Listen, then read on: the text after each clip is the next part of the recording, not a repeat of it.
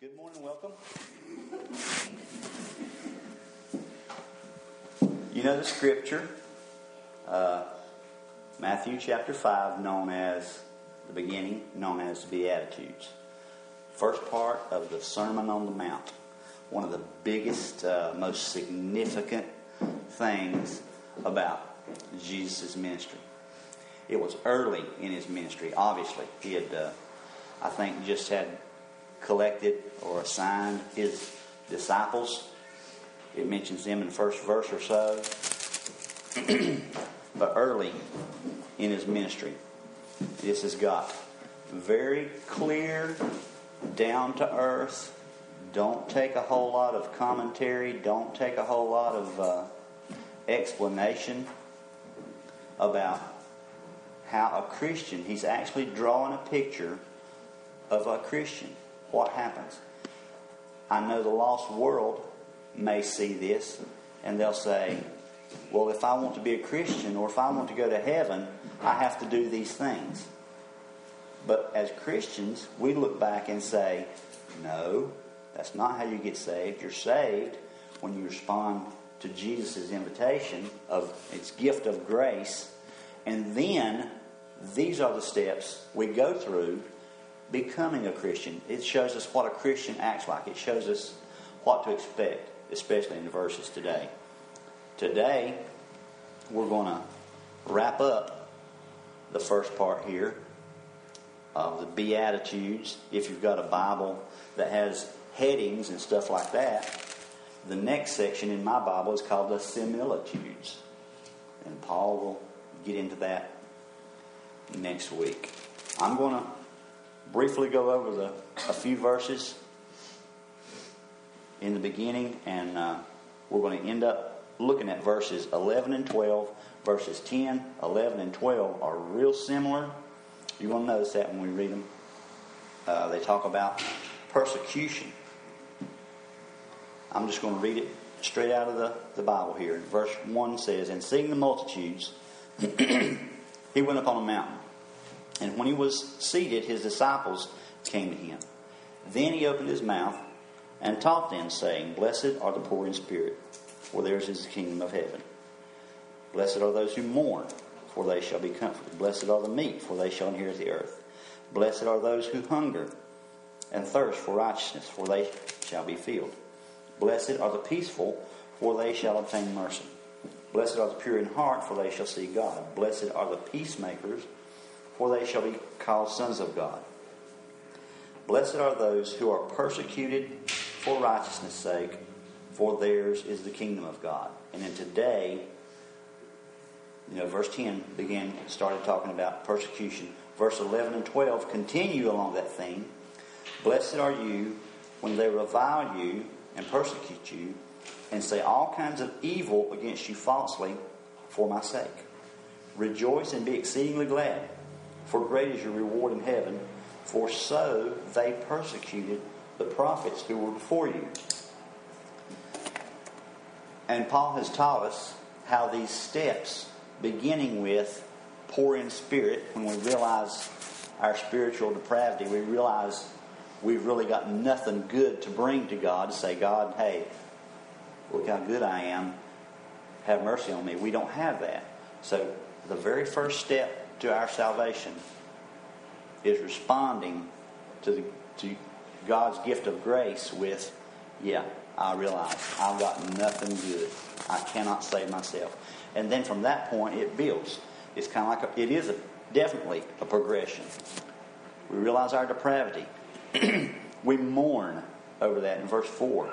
As a result of receiving this gift, we are meek because it's a gift of grace. We grow. We hunger and thirst for righteousness as a result of the Holy Spirit working in our life. That's called sanctification. Another part of sanctification is verse 8. Uh, merciful. We give mercy because we receive mercy. That's in verse 7. And if you want to check James, verse 2, I mean, chapter 2, 13, the converse is also mentioned there. If we don't exhibit mercy, if we don't give mercy, then you know, we can't, it's a sign that we have not received mercy. Verse 8 says we're the pure in heart. God the Father accepts those who accept the Son. And purity and repentance is our lifestyle. Paul explained to us in verse 9 about peacemakers and the, the fact that peace is not just the absence of conflict. I've heard that taught before as a kid. It's not, I've always heard it's the, not the absence of war. It actually means, you know, two parties. Well, there's nothing in here, so obviously, obviously we, we got peace. No, that's not true.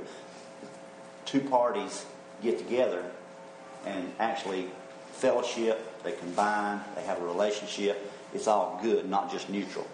So peacemakers, uh, they'll be called the sons of God because they're doing God's work. Verse 10 talks, beginning talking about persecution, persecuted for right living, being different from the world. That's a key theme that we're going to talk about in a little while. This also is a sign or a proof, not a way. We don't get saved or we don't earn points by persecuting or by being obnoxious or whatever. It's just uh, persecution comes from being different and is a proof of our conviction, our, our conversion. Okay. Now we're going to start talking about in verse 11 and 12. This is called the blessing nobody wants. Me and Roy was talking before the service. He brought he called attention to a scripture he had found. I hadn't found it in this. He found it. Uh, but if you, I said once you start looking in the Bible uh, along a theme or an idea, or after you've been taught about it, it's just you start noticing stuff like uh, you know when I when my job was tires, I, every vehicle I went by, you know, I, there's that kind of tire, there's that kind of tire. Uh, Zach, every time we go by a garage door, he says, uh, I know that, I know that door. So once you get uh, accustomed to a thing or you're looking for a thing, you notice that. And what you're going to find about this theme of persecution is enormous. Not only, I mean, not only in the New Testament, it is. Can you just think for a second? We'll go off track. The first persecution for obeying God. Do you remember that? What was it? The first one we're going to talk about. Don't say it out loud. Okay, it's there everywhere. In verse 11, something changes. Uh, in verse 11, Jesus concentrates his point of verse 10. He switches from broad generalities. If you'll notice, all the other verses say, Blessed are the merciful. Uh, blessed are the pure in heart. Blessed are uh, those, in verse 4, blessed are those who mourn. Now, can you notice the difference in verse 11? It's completely different. Once the crowd has gathered, and once the disciples are in place, he starts teaching them. And in verse 11, he says, You. Blessed are you. He's talking about specific people here, and the Bible don't tell us who. I think, because in verse 1 it says, he began to teach them right after he mentions the disciples. I think he was talking about disciples. There probably were some people in this crowd It calls it a multitude, a lot of people. Obviously, he was, you know, teaching to everybody. He knew they'd hear. I really believe he wanted people to change and to accept his teaching as a as Lord. Uh, but it's very pointed. It changes from somebody's going to do this. Some, it's going to happen to somebody. To he's saying, it's going to happen to you. Uh, we know of his disciples. There was how many disciples? Twelve, and we know that at least one of them. We know one of them, according to the Bible, ended up being false. You know, he, his conversion was not true. He uh, he wanted to do what he wanted to do instead of doing what Jesus wanted him to do. In verse 11, he elaborates. Not only does he concentrate the people, but he broadens the idea. This is the last beatitude, it is the longest, it's the only one with a command. That command is rejoice. And it's the only one repeated. He repeats it, he start, says it in verse 10, he repeats it in verse 11, talking about persecution. In the, I've got a New King James Version, and the word, uh, the key word there after blessed is revile. Now, in verse 10, he says persecute you, and Paul taught us about lots of different kinds of persecution. Uh, in small group, there's some questions that may lead us to talk about how you may have been persecuted, how you may have heard about other people persecuted. It kind of, uh, when he says revile, it, it broadens that. It includes more things now. It's not just the way people treat you, it's things people say about you, about uh, the way they speak to you. Revile is a word of reproach in the Bible. These are some of the words that were used in a dictionary I found is chide, insult, taunt, upbraid, and a really old one. I think this is a real literal translation is cast in their teeth. Have you ever heard that? Probably not, because I'm so old. I remember when people used to read out of the old King James, when the the two thieves on the cross, you know, one gospel tells about both of them, uh, you know, fussing at Jesus, save us, help us. You're not really the Lord. And then one of them gets converted and says, you know, this is really the Son of God. In the Old King James Version, it says that they cast in his teeth. That's a weird term, ain't it? I don't know if it means they're talking to him like this, or I don't know if it means that fussing right in his face or what. But that's that's one of the more literal uh, translations. What would we say today? What what's some words we would say today? We would say they was verbal abusing Jesus, right? That's verbal abuse. Uh, we might say we got cussed out, or we got fussed at, or he's running me down See, it's that idea. Or just negative. It's all, it's all negative. There's nothing, nothing good in it. And it's used nine times in the New Testament, this word, revile. Some you might have heard before or recognize is in Mark chapter 15, verse 32, I just mentioned, and in Matthew 27, 40, 44, that's the mentions of the thieves on the cross. In Mark 16, verse 44, is the risen Christ after his crucifixion, after he come up out of the grave. He was kind of fussing at the disciples. He was reviling them because they didn't believe he had risen.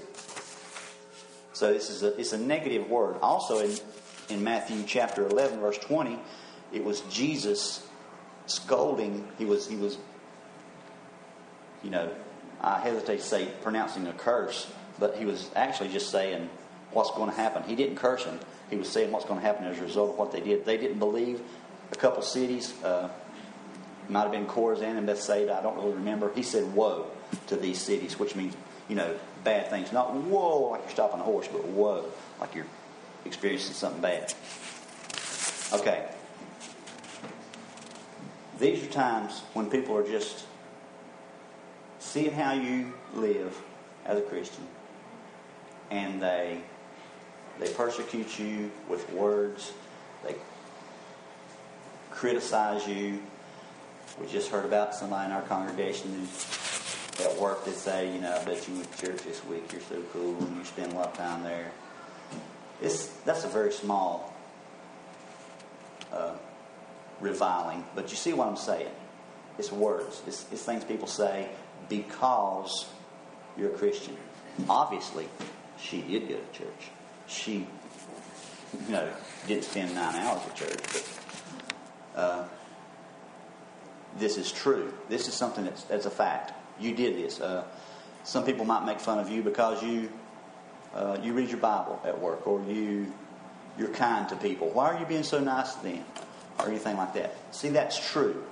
All right. The other side of that, he says, when they speak falsely about you. They make up stuff. Now that's just dirty, ain't it? That's just bad. But it happens just because we're Christians. Can you think of uh, scriptures where that happened, they made stuff up. It wasn't even true. One of them is in Acts chapter 6, verses 10 through 14.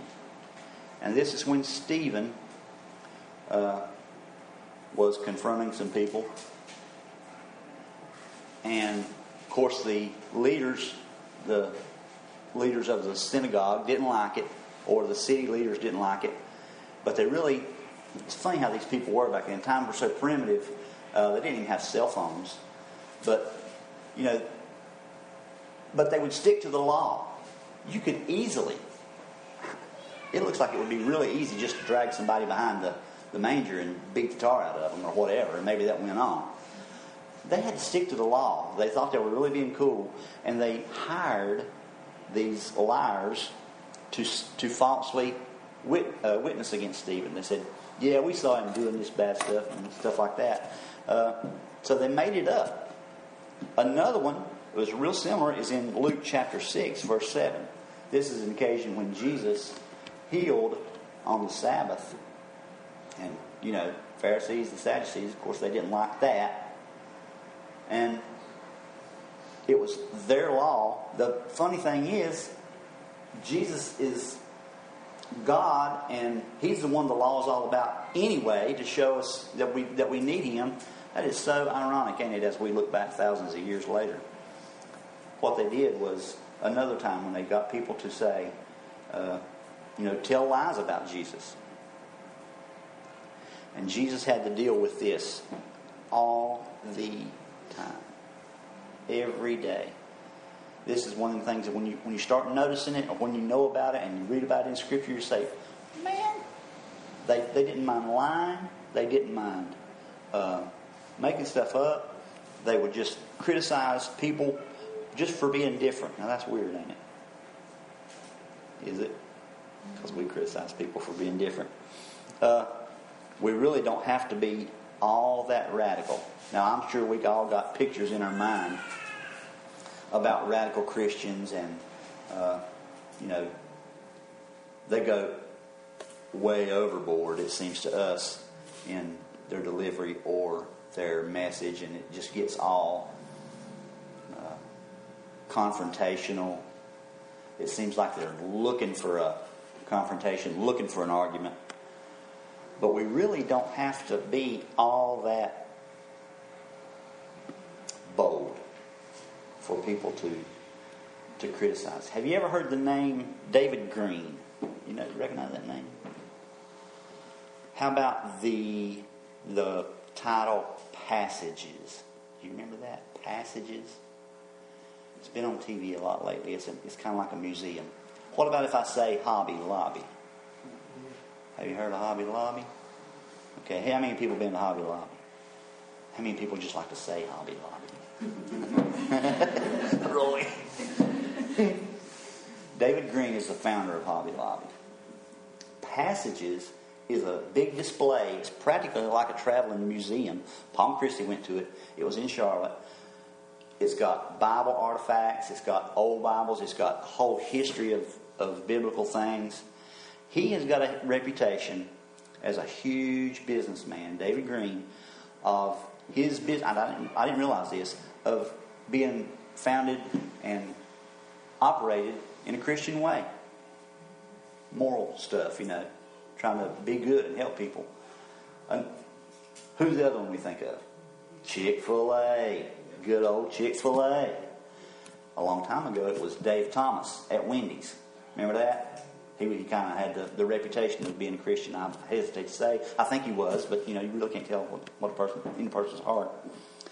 Hobby Lobby is big. They got stores in lots of states, multiple stores in some states. Okay.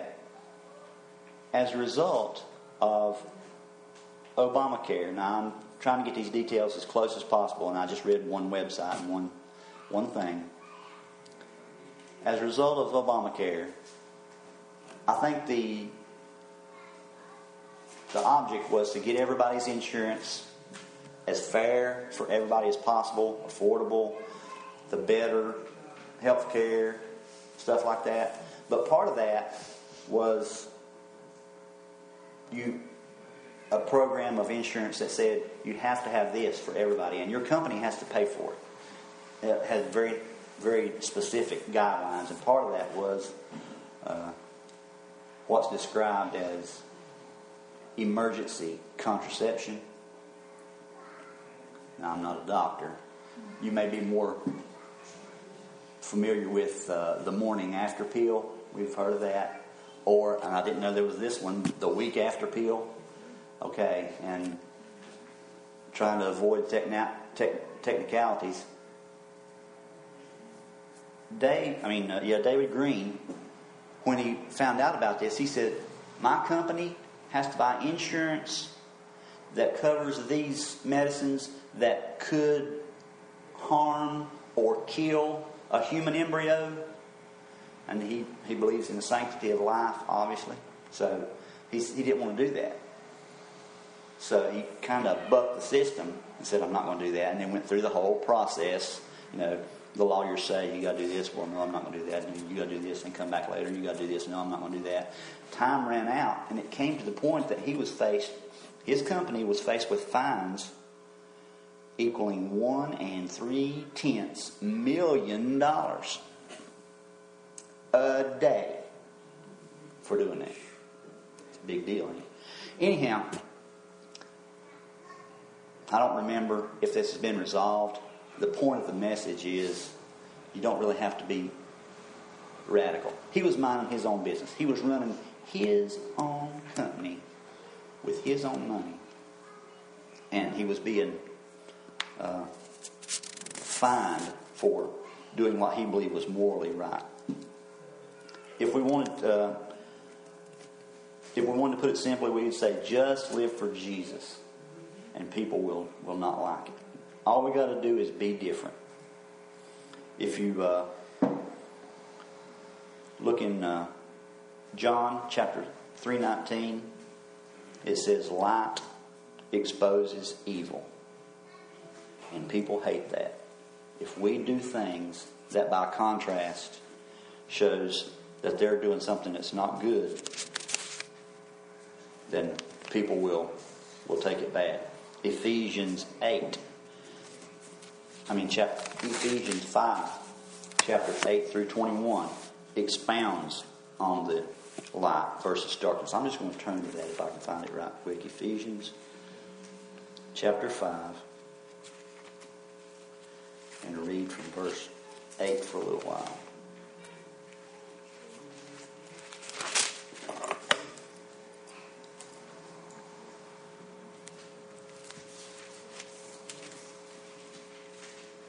This is a fairly long passage of Scripture. Paul, writing to the Ephesians, says, You were once darkness, but now you are light in the Lord. Walk as children of light.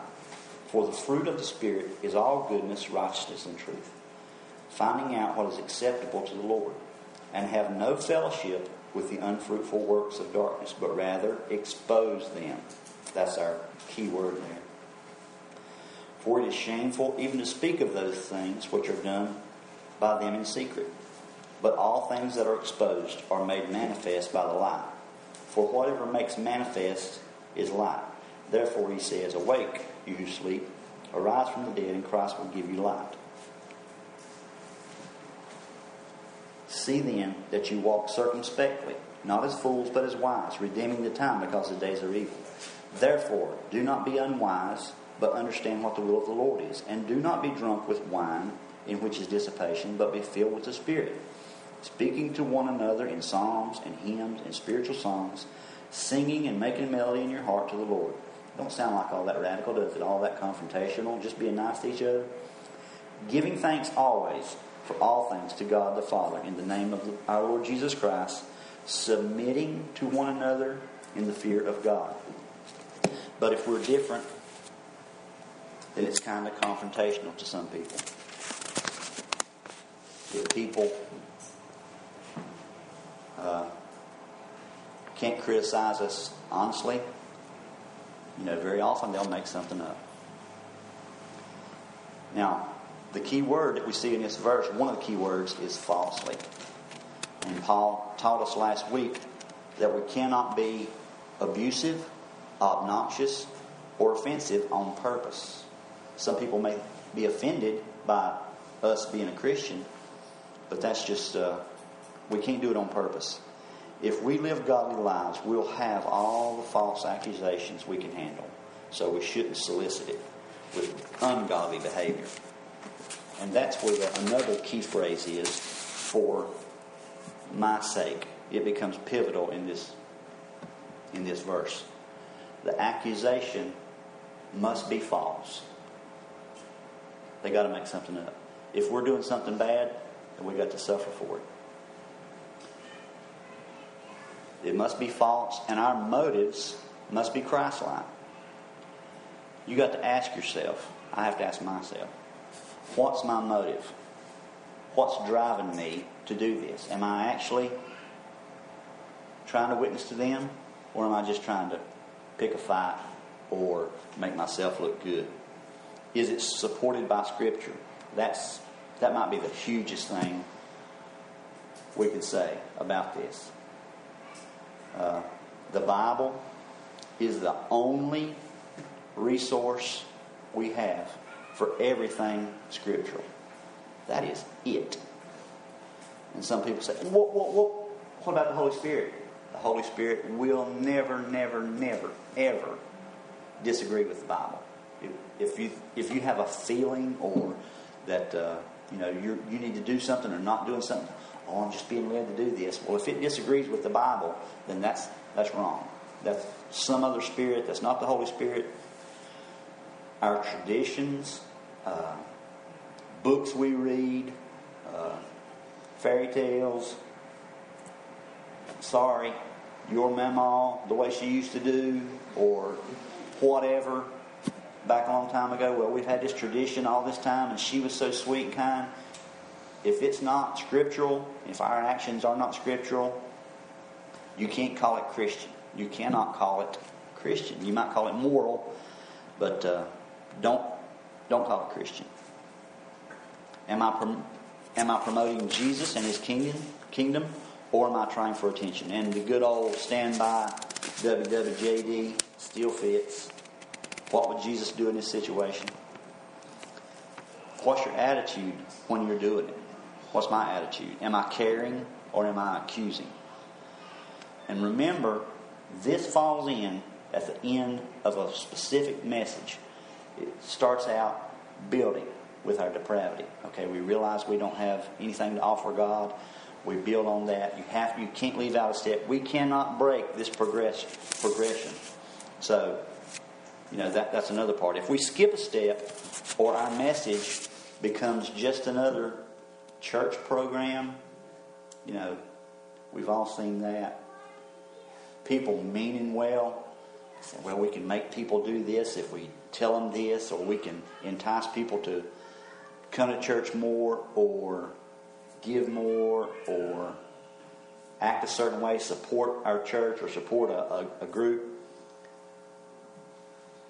I guess all of y'all have heard about our cool uh, alcohol referendum we just voted on.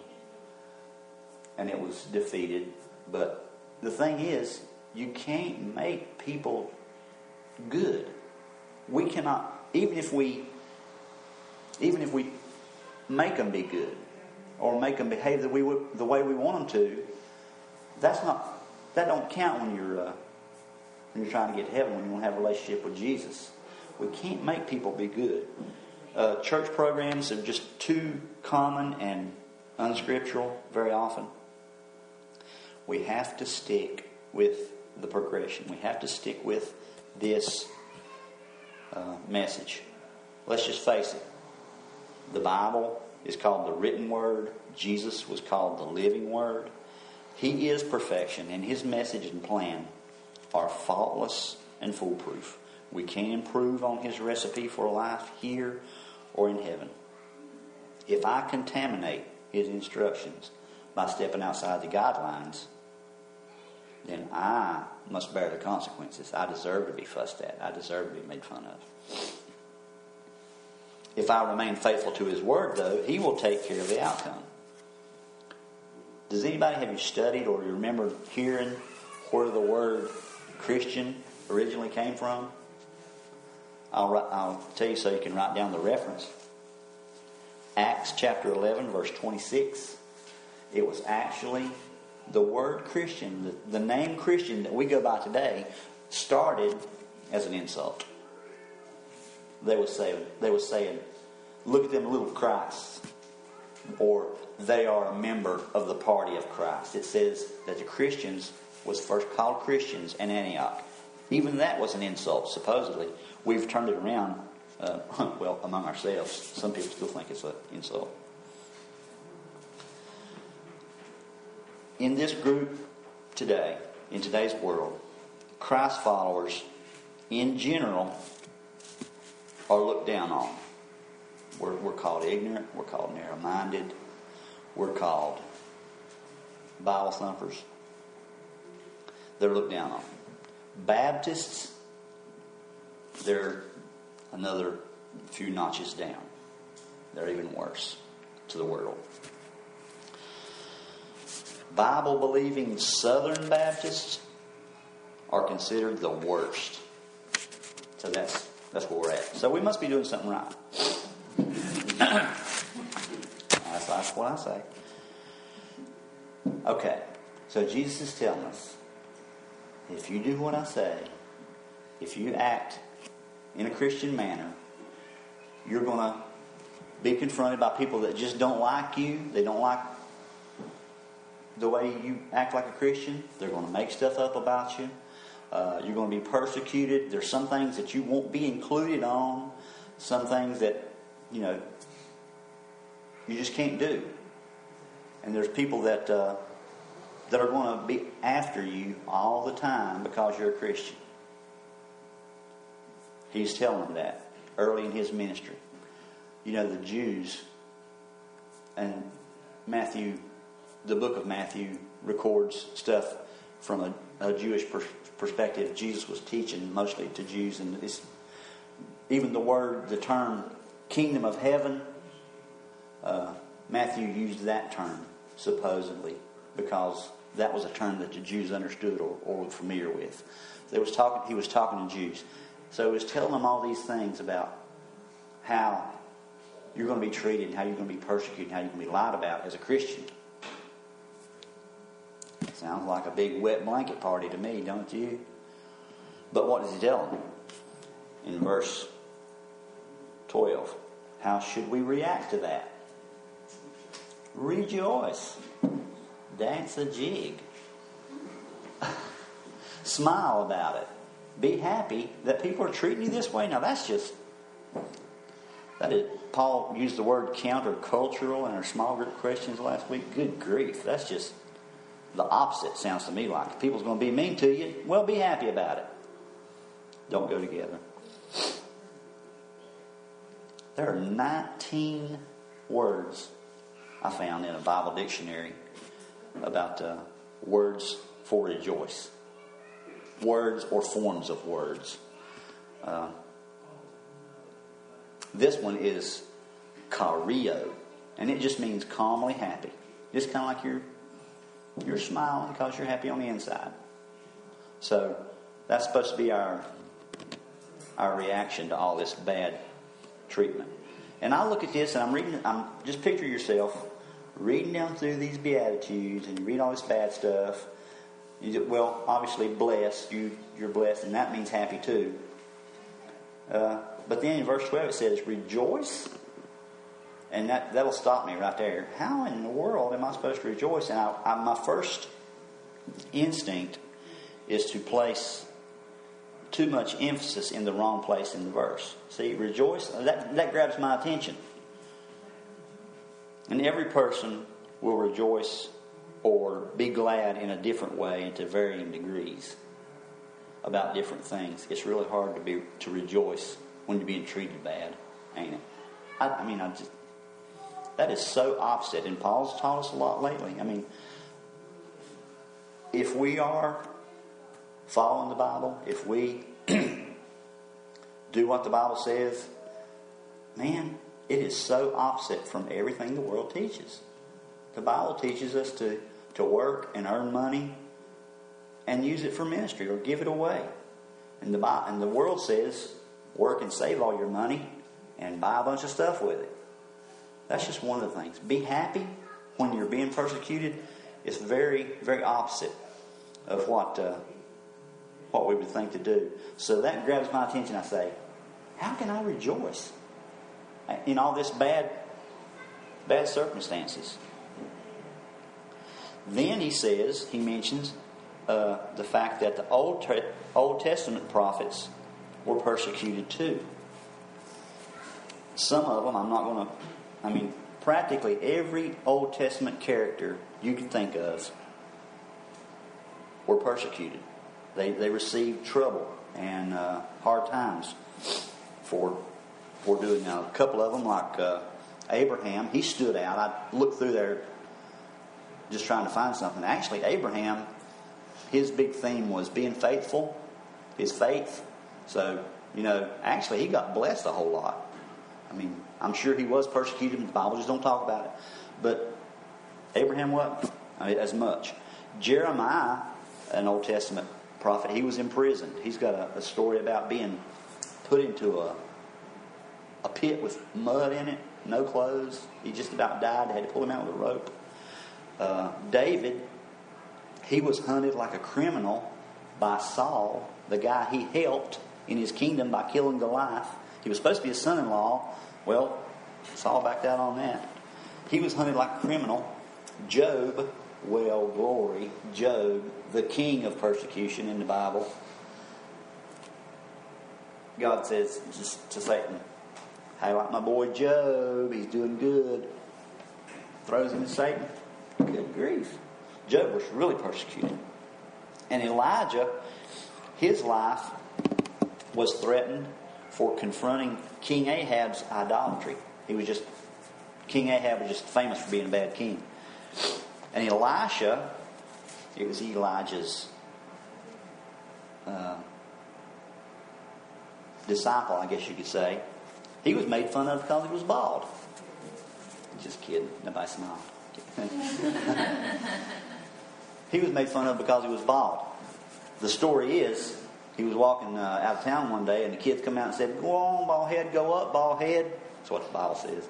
Just make fun because he's bald. Well, he either prayed or God took up for him, and some bears come out of the woods and eat the kids. Bad story. Actually, actually, he probably shaved his head as a, a way of looking different because he, he was saying, This is my devotion to God. Uh, some people believe that. I'm just saying, persecution is all through the Bible. The one I talked about a while ago, the first one, anybody, anybody think of it? Cain killed Abel just because his sacrifice was better. Remember? They'd come to offer a sacrifice. Abel's sacrifice was uh, an animal like God required. Cain's sacrifice was fruits or vegetables or something from the field. And man, they got in a fight and he killed him just because he was doing the right thing. And on and on it goes. And I'm sure the Bible does not record every persecution by every prophet, for, uh, of every prophet, but it's, it's really, literally full of it.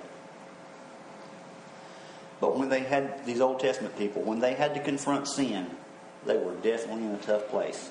They were outnumbered and we're still outnumbered. We are a small minority. If you Google Christians or you hear people talk about Christians in the media, in the paper, or whatever on TV, that is an enormous, huge, vast number of people. And pretty much it, it boils down to people who are not Muslim or people who are not Jews. The, the rest of them are considered Christian, basically. But but we know from reading the Bible and getting taught so well that actually it's a it's a heart issue. It's a lifelong commitment. It's a turning around. Everybody that says I'm a Christian is not a Christian. We're definitely outnumbered. in a sin cursed world, God's people are always swimming upstream. Uh, this is a, I think this might be just the uh, list of disciples. I don't know. This is some names I know you'll recognize. And Roy brought up when he was talking before about martyrs. If you and people are still getting martyred today, they're still getting killed for being a Christian, put in put into jail. Uh, they'll just, and Paul mentioned last week, they'll bust in your church and shoot you, torture you, kill your kids. Listen to this. Philip, Andrew, Peter, and Simon and Jude, Bible characters, they were all crucified. James and Paul were beheaded. Matthias was stoned, then beheaded. Thomas was speared to death. Matthew was slain with a sword. John, he was exiled. That means just put by himself on a. It's supposed to be an island, but it wasn't much bigger than a rock. Uh, he was exiled on the island of Patmos, and he died as a prisoner. Bartholomew was clubbed to death. Good. And James the Less was stoned to death. So it's a theme that has, I mean, that's, that's, that's not just persecuted, that's literally martyred. That's rough stuff. Uh, so we see the rejoice in the beginning of the sentence. We see, for so persecuted the prophets. If you rejoice, you know you're persecuted, you'll be like the prophets. This is one part of the sentence. Let's see, it's on your left. This is one part of the sentence. This is the end of the sentence. Okay, like sandwich. The meat's in the middle. So the the big part of this sentence is great is our reward in heaven. Let's read uh, 2 Corinthians chapter 4, 17 and 18.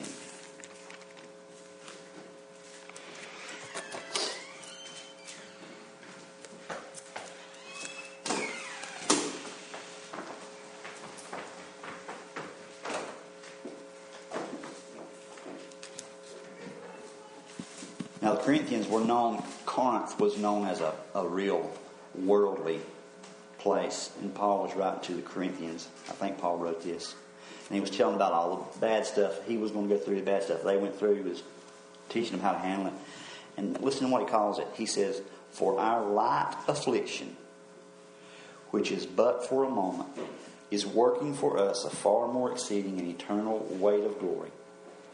While we do not look at the things which are seen, but the things which are not seen. For the things which are seen are temporary, but the things which are not seen are eternal. He's talking about the spiritual realm. He's saying, You're a spiritual person, I'm a spiritual person. We have to separate ourselves from these trials. He, he even, what did he call it? Uh, a light affliction. They were being stoned, they were being rejected, they was being fussed at. He called it a light aff- affliction.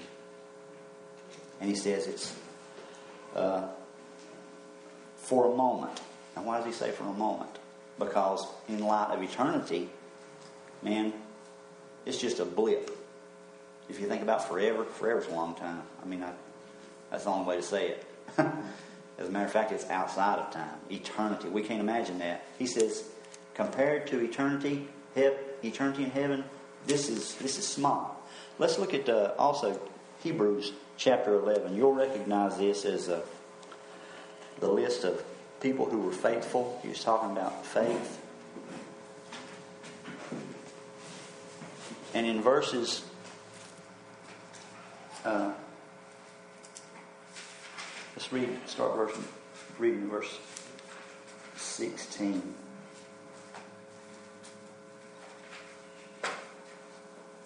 the people he's talking to or talking about, this list, I wrote it down Abel, Enoch, Noah, Abraham, Isaac, Jacob, Sarah. He give this list, and he says these Old Testament characters were faithful because they wanted to be in heaven. They understood about how good heaven is.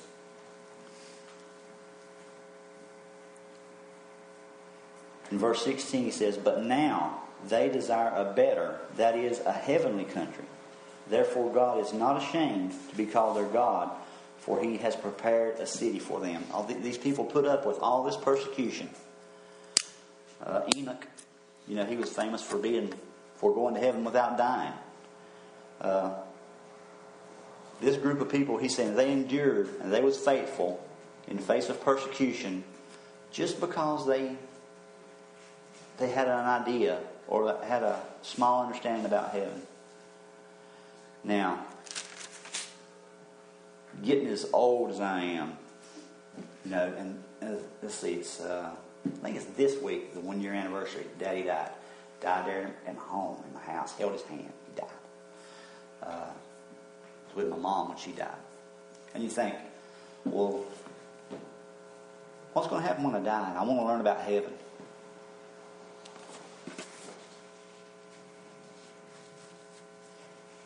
And I wonder, uh,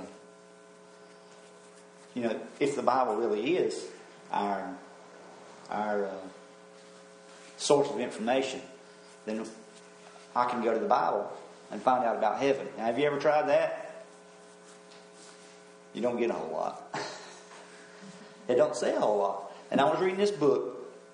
This uh, real famous guy from England, uh, D. Martyn Lloyd Jones. He wrote about about heaven, and he kind of explained it a little bit why the Bible. This is a quote from the book. It says, It is so glorious and wonderful that our human language is of necessity almost bound to detract from its glory. So, you know, anything we could say about heaven would be taken away from it. Weird, huh? I mean, that makes sense. I don't find that, that teaching in the Bible, but I believe that because, see, we can't imagine how good heaven is. Uh, even purified by the Holy Spirit, our human minds are too corrupt and feeble to comprehend heaven. So, in my big wordy way of doing things, I just boil it down to saying nothing bad and everything good. And uh, the thing about heaven is, I realize that what makes heaven heaven is Jesus. The fact that Jesus is there. And again, I can't comprehend words like perfection. Can you? I mean, we say things like, uh, oh man, uh, I saw the perfect car, I just bought the perfect home. Well, yeah, it's cool. It's all good, and everything might be you think it's perfect, but we, as humans, we can't even understand perfection. Sharon made a pan of gravy. Man, it's so good. I think, man, this gravy is perfect. I love this. But I, I really, you got to understand that you can't understand. Your mind cannot reach that far. That We can't imagine perfection. We can comprehend uh, perfection holiness. You ever thought about that? The thing about God that stands out about God, the big thing that makes Him God is His holiness. I mean, it's kind of in line with perfection. Uh, we can't understand holiness. It means entirely different in a good way. We can say things are, you know, different from other things. Like we're, we're supposed to be a Christian, and that makes us different. That causes us to get persecuted. But holy, we can't imagine holiness. We're taught about it in the Bible, but not, not the kind of holiness that we'll experience in heaven. Or how about we done talked about eternity? Time just, I mean, it's not really time, it's eternity. The way I see it is God dwells in eternity even before He created our universe or our world or anything. So He allowed us to chop eternity up into days and hours and minutes and months and years and centuries for our benefit. He's outside of eternity. We can't we can't understand eternity. Uh, so I'm sure we don't understand about heaven, but that's that's our reward. That's why we have to have that as part of our perspective for being a Christian, for being uh, accepting or putting up with persecution, enduring persecution. in uh, Hebrews chapter 12. Are you still there in Hebrews? It's got a little bit about Jesus here. Let's look at Hebrews chapter 2, chapter 12, verse 2. It says that even Jesus was willing to die like he did so he could be in heaven. Let's see that. Looking unto Jesus, the author and finisher of our faith, who for the joy that was set before him endured the cross, despising the shame, and has sat down at the right hand of the throne of God. For us, Jesus is what makes heaven heaven, what makes it so good, just being in the presence of Jesus. Well, Jesus Himself went through what He went through for us, faced with the prospect of getting back to heaven. See, we can't, there's no way we can reason out or explain how good heaven is. Uh, but now, since he done all that, and he's drawn out all these parameters, all these guidelines, all this advice in the Bible, all this truth, he's done all that because he wants us in heaven. Does that blow your mind? It blows my mind completely. I mean, I, I hear lots of people teach about it, preach about it. And it sounds really cool, and you know, I agree, but I really, honestly, don't believe anybody can uh, can explain it good enough. So the meat of that verse is you're going to be you're going to have to rejoice, calmly happy in all this persecution because all these other people have already done it. They've shown you can do it. They, they remain faithful, the Old Testament and the, all the characters in the Bible, for the prospect of going to heaven. That's, that's the big deal. And I'm, some people may think that sounds selfish or, you know, you know, I'm, I'm just doing this so I can go to heaven. But you got to understand that's, that's God's plan. So we can be Christ like, show the world what Christians are like, and then go to heaven. That's what, that's what He wants. He wants to. Uh, have fellowship with us. That same guy, and this is a good book. I didn't realize it. This is the book that Paul got a lot of his uh, information about the Beatitudes too. But he, he saw it in my house. and Said, "Hey, that's the book I'm reading." Uh, I got it at the library. This Mr. Lloyd Jones sums it up like this: It's three points. As Christians, we are just unlike all who are not Christians. And sometimes we see people and we say, you know, as a Christian, I'm not really all that different. I'm just, I'm cleaned up and I, I try to be good. You're not being a very good Christian. I'm not being a very good Christian if we say that. The thing about a Christian is we have to be entirely different. Our thoughts are different. Our guidance is different. Our destination is different. All these things. Point one, we are unlike all who are not Christians. And that brings persecution. Number two, as Christians, our life is dominated and controlled by Jesus, our Lord. And that is our reason for rejoicing. We can rejoice because Jesus is our Lord no matter what. No matter what persecution we have to go through, no matter what bad times, He's got our back. And number three, as Christians, our lives should be controlled by thoughts of heaven and the world to come. That's not selfish. That's not uh, superficial to say, I want to go to heaven. Heaven's a big deal. Eternity's a long time. That is our reward being in heaven with Jesus. Persecution's tough. I mean, uh, if you if you uh, look at it on on the web or anything, you'll see some really really bad things. Even recently, people are, are killed. People are imprisoned. People are rejected by their families. I mean, it's, it's not just an Old Testament Bible thing. Actually, it's probably going to get worse and worse and worse until Jesus comes back. The thing is, we've got to stay faithful. We've got to not be turned away or not give up because we're being persecuted. God gets glory out of it, and it grows us as Christians. Band to come and lead us in.